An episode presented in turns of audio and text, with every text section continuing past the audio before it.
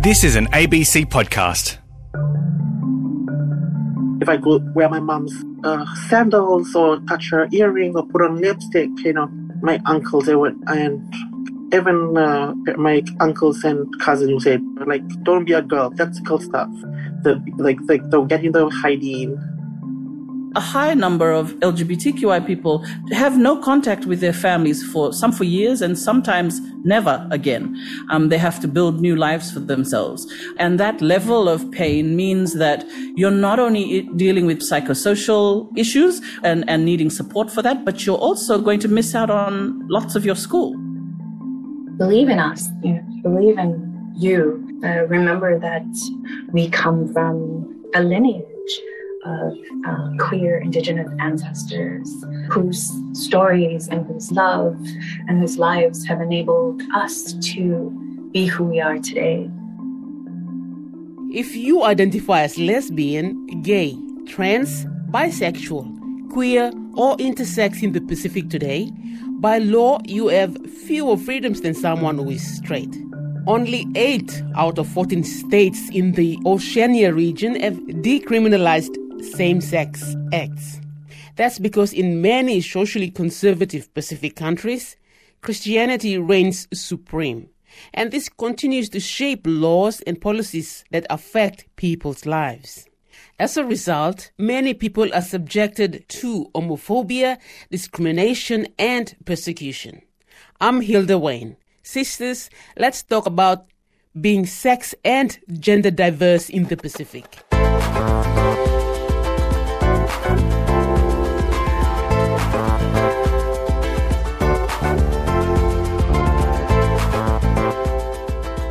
Fiji was the first Pacific country to protect the rights of gender diverse people. That happened in 2013 after the old constitution was scrapped and a new one was created. It prohibited discrimination against people on the basis of their sexual orientation, gender identity, and expression. According to the United Nations, LGBTQI people experience some of the highest levels of violence, marginalization, and discrimination simply because of who they love and how they live their lives. So, just how difficult can it be to come out in the Pacific and live an authentic life? The Hawaiian based DJ, Manavai Alefosio, was lucky she was raised in a supportive and inclusive Samoan family that made her feel safe and accepted. But she acknowledges not everyone has that. It's important for family and community to accept your sexuality and gender because it's just one way to affirm your existence. You know, we don't grow up learning to affirm ourselves and family and community really act as that foundation to truly see and accept who you are. But I was blessed to be raised by a Fa'afafine uncle. My uncle Yangi raised us alongside my parents and as a child watching him bring his boyfriend over and our family not really treating him any different at least not that I know of that really gave me the confidence to just step into my own rainbow-licious self and you know, I recognize that to be a privilege that not all families have. And it's been a beautiful experience for my younger gay cousins to just come out to me. But I'd also like to end this on the note of if your family or community isn't supportive, you can choose your family. You can hit up your local LGBT organization, confide in a trustworthy school counselor to connect you with the right resources, utilize the internet if you can. But just never forget that you can't make a rainbow without light. So never let anyone try to dim yours or block your shine. What a beautiful piece of advice from Manavai Alesofia from Hawaii. About 7,500 kilometers east of Hawaii lies Palau. That's where Sha Merei Ongelungel was raised. She now lives in the United States. I identify as queer or pansexual. And being able to embrace my identity fully, being out and living genuinely and authentically as myself has been one of the greatest blessings. It's meant being able to draw from the different facets of my identity and life and use that information to inform my work, both in my art and my activism. It's meant the freedom of knowing that whatever may happen, my choices were mine and came from a genuine place and were made with intentionality. And while it's a very personal and often difficult decision to make, I would make this choice time and time again because life is short, because I owe it to those who came before me to be my authentic self, and because the narrative of shame that's placed on our sexualities is not from my foremothers, but from the colonial mindsets that sought to oppress them. Palauan Shah Marais is a powerhouse and a force for good. This is Sistas Let's Talk with Hilda Wayne. For many movements today, the path to this point was formed by trailblazing foremothers. Fijian activist Noelene Nabulivou was one of those women.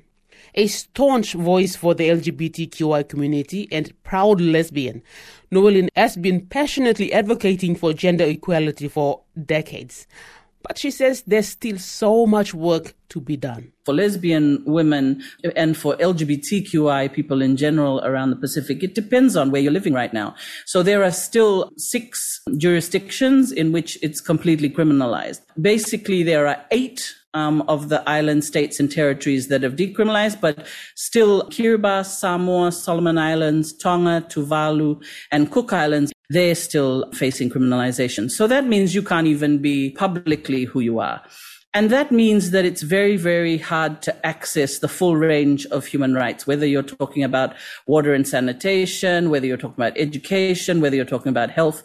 The minute that you might go to a doctor or, a, or someone to help you, you run the risk of outing yourself. And there is a possibility, even though in many countries these laws haven't been um, maybe put into place, but the fact that they still exist means that, that many, many lesbians, bisexual, transgender, intersex, and other people in the Don't access the, the rights that um, they're entitled to, both under the law, but under international human rights law as well. So, yes, in every aspect of our lives, Hilda, even for those of us, for instance, who might be protected under the law here in Fiji, um, there's no drawdown so there are still issues around things like adoption of children. There are still issues of homophobic bullying in schools and then no justification, you know, no, no kind of support for our rights, even though they're held in, in the constitution. Long way still to go.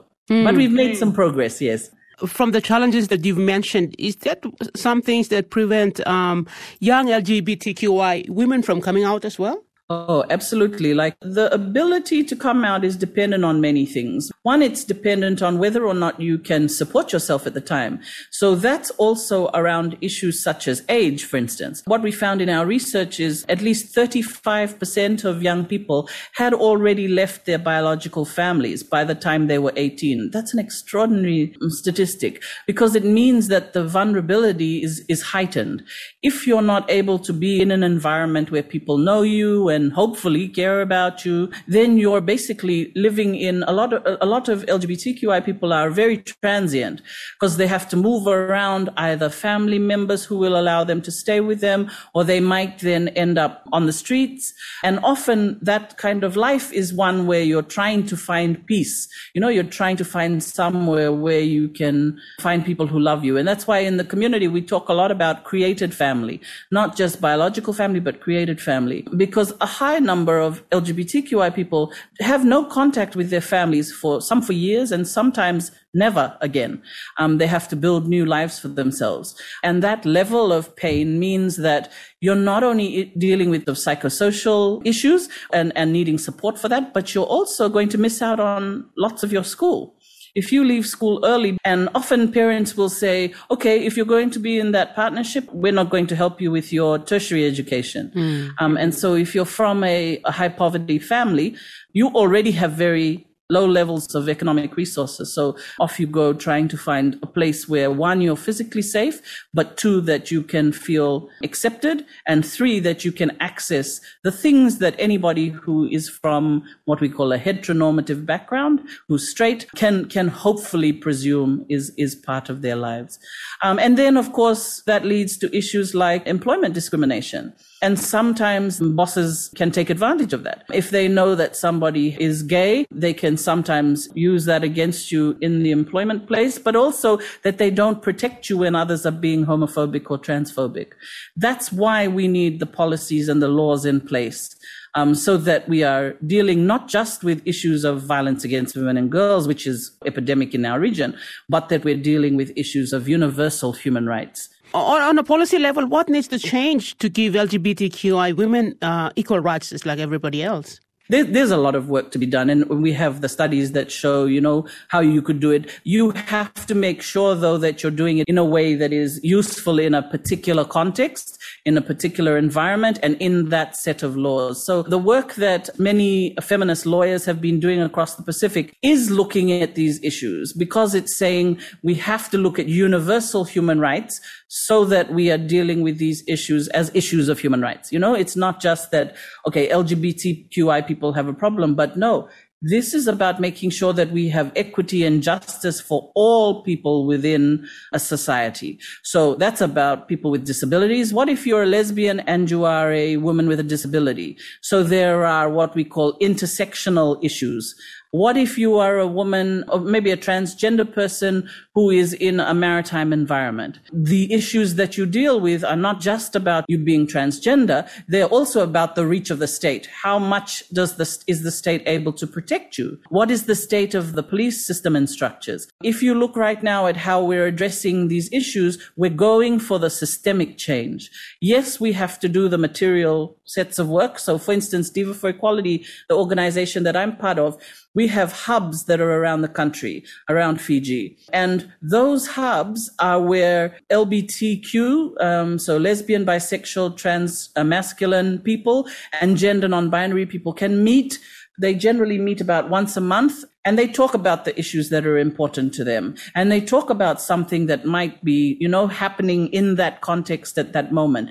It's not the same for someone living in Suva as for someone living in an outer island. So, um, those, those issues of change have to be about the state recognizing that we claim those rights as human rights. Um, we're not asking for anything different from any other citizen. We're saying there is no right that you have in order to discriminate against us just because of our sexual orientation, gender identity, our gender expression, how we dress and how we are in the world, gender expression, um, and sex characteristics. So as long as the laws continue to be old and archaic and not in keeping with all this work that we've done on human rights for decades now. Um, we've had 50 years since independence here in Fiji. So we should be able to make those systemic changes. It is about bodily autonomy. It's about the right of every person to make decisions for themselves over their body and having others not impinge on their rights. Being able to have a social contract that says, you and I are equal. You and I live together in this country and this society. So, for instance, if you're a policeman or a policewoman and you have a particular view of people with diverse sexual orientation and gender identity, that is your right to hold that view, but in no way can your values influence the, way that you deal with me. So when you come across me in your daily work life, we've got to be speaking from a position of equals. And that's why Diva for Equality, Fiji Women's Crisis Center, um, many other organizations are working directly with police. We also work with people in corrections. We're doing a, a major set of sessions on um, sexual orientation, gender identity and expression with every staff member from the Fiji University because we believe that you'll start to change the culture when people have the chance to, to meet and to talk with those like myself who are willing to answer questions, who are willing to talk through these issues, but also to stand really firm and say, we're not asking for something that is unreasonable. What we want is to make sure that we can live a happy life and a fulfill, fulfilling life just like anybody else does, um, regardless of our sexual orientation, gender identity, and expression. After hearing from Noelene Nabulivou, it sounds like the solutions are already there.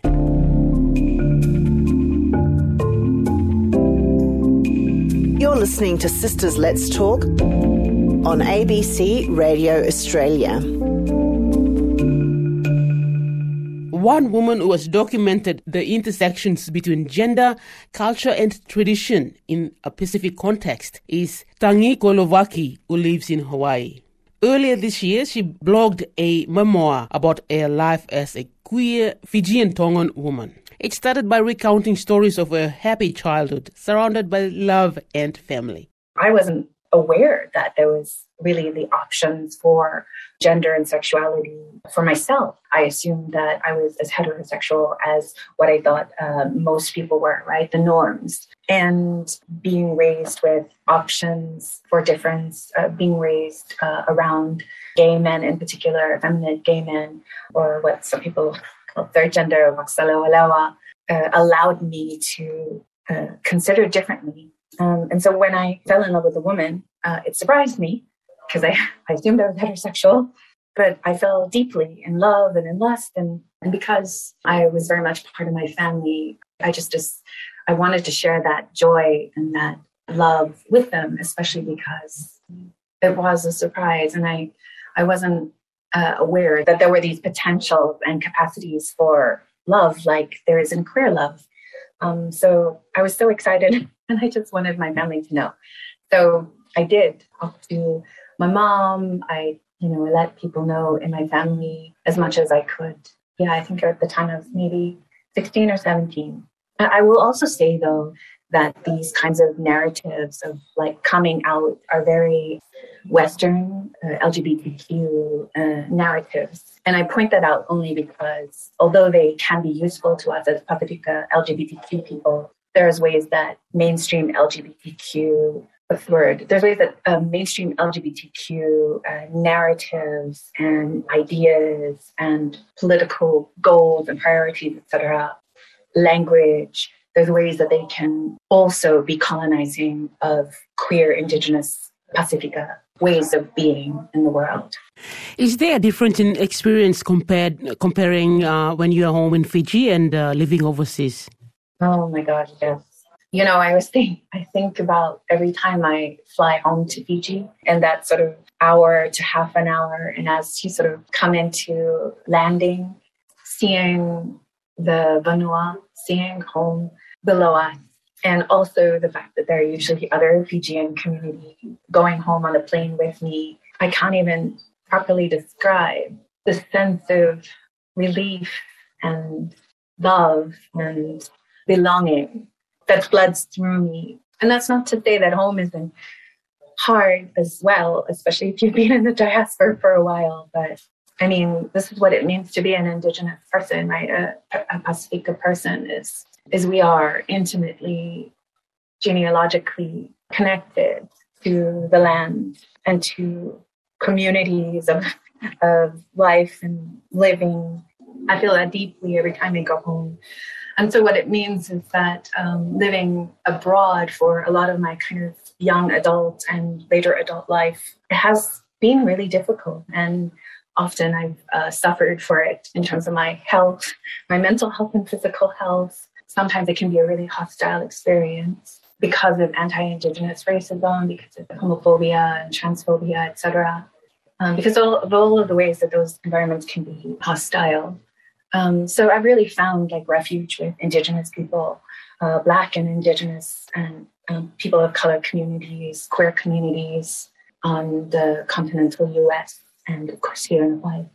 Tangi, for other queer islander women listening or maybe, you know, have these doubts about themselves and uh, or maybe grappling with their sexuality, what would be your message? What would you say to them? I'm so amazed at the the power and the deep beauty of our Pacifica queer people, their courage, their absolute creativity, their intelligences, their capacity for resilience, their capacity for love in spite of the damages of colonialism and Christianization, etc., etc., and also the overwhelming um, cultural and political presence of non-Indigenous LGBTQ uh, movements. So what I would say to other LGBTQ Pacifica out there is believe in us, you know, believe in you. Uh, remember that we come from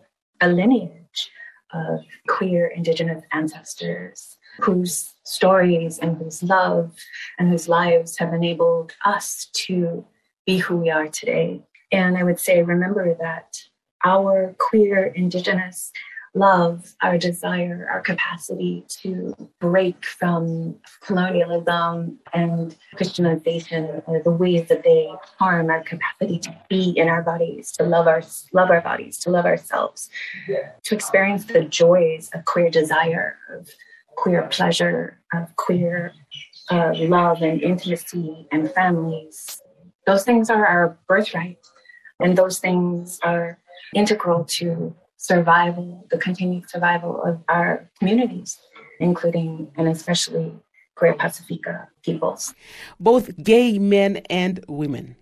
Beautiful and inspiring words by Tongan Fijian writer and researcher Tangi Qolouvaki, who has drawn on the courage of her queer aunties and uncles, as well as the spirit of her ancestors, in order to be a proud queer islander woman.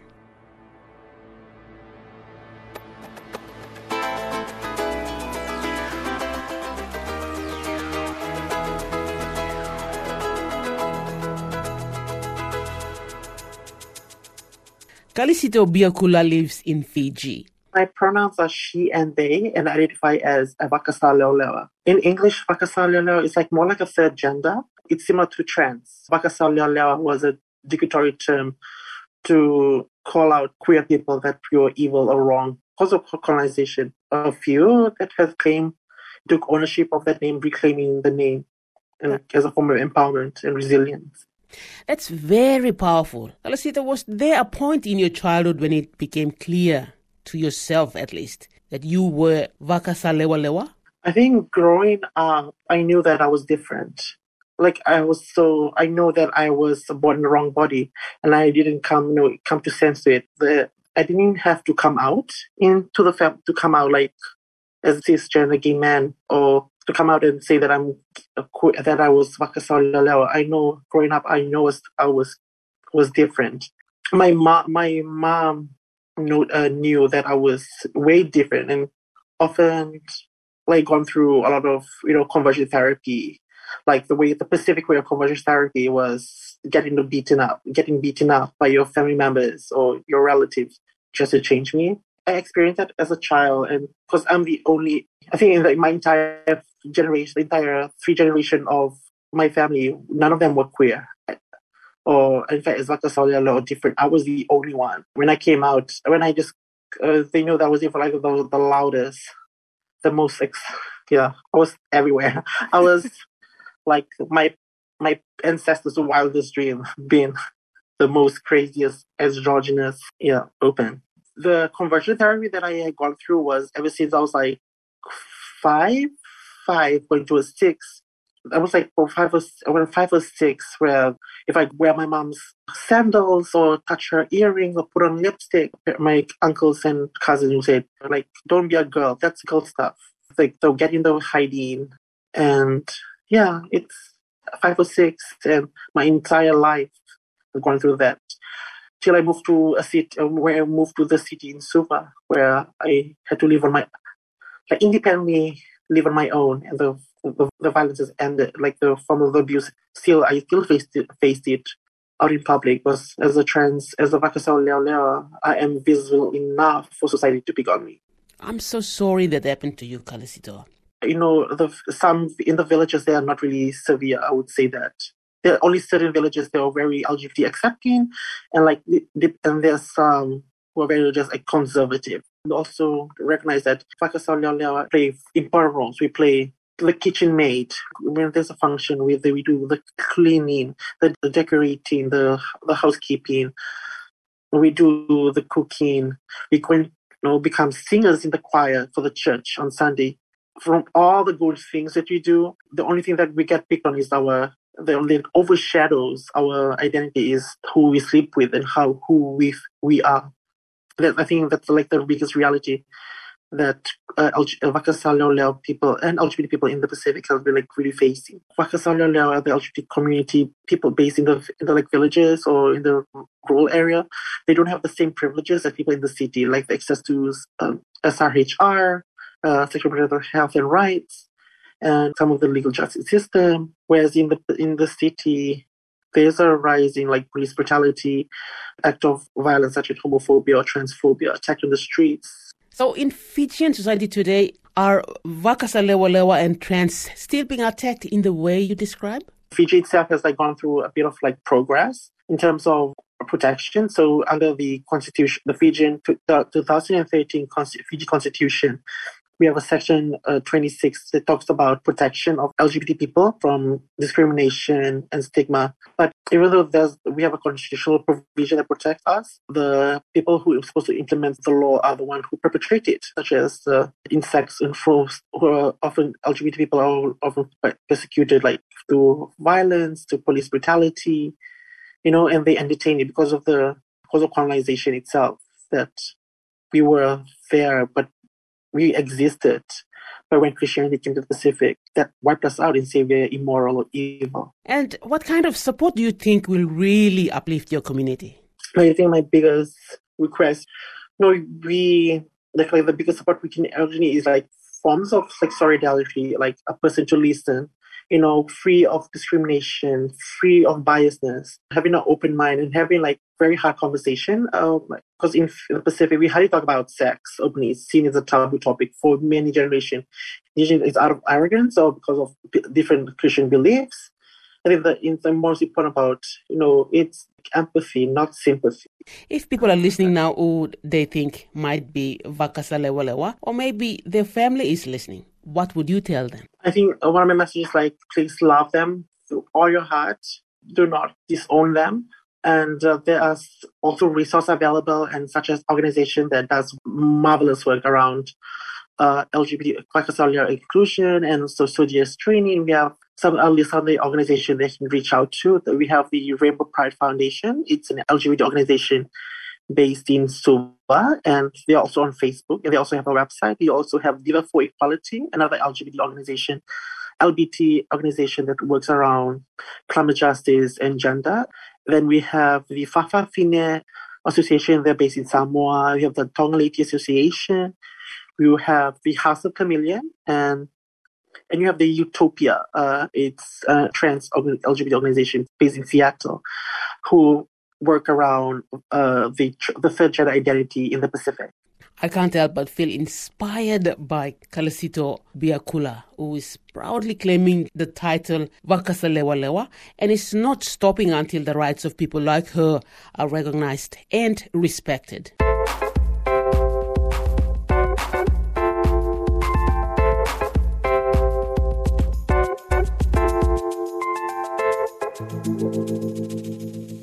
Hearing Kalisito, Manavai, Tangi, and Shah speak about the beautiful ways they have owned their sexuality and genders and are creating a proud queer community was inspiring. It gives me hope that the Pacific can change for the better. As Noel Nabulivou said, the answers are already there because we all benefit from a more equal society.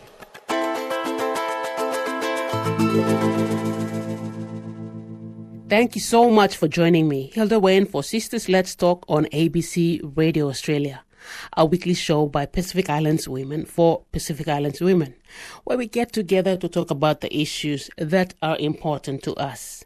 If you've missed an episode of the show, catch up on our podcast.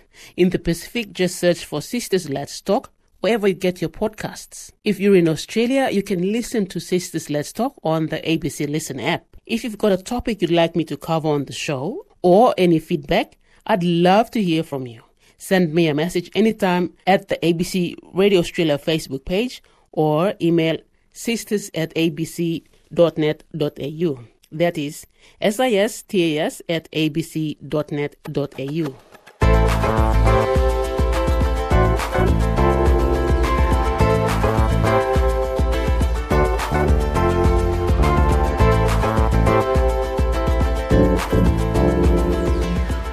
Next time on Sistas Let's Talk, what is it like being the eldest sister in Pacific Island families? The obligation of ensuring that um, that we continue to connect in the Samoa and the Samoan language. The concept is Osi Ainga, meaning that as the eldest sister, I'm responsible for looking after my extended Ainga That's next time on Sistas Let's Talk. Sistas Let's Talk is presented by me, Hilda Wayne. It's produced by Melissa Macon. Our supervising producer is Inge Stumsna. Executive producer is Justin Kelly. And our commissioning editor is Ilaria Walker. Sistas Let's Talk is an ABC Radio Australia production. I'm Tasol Nabungimyo next time.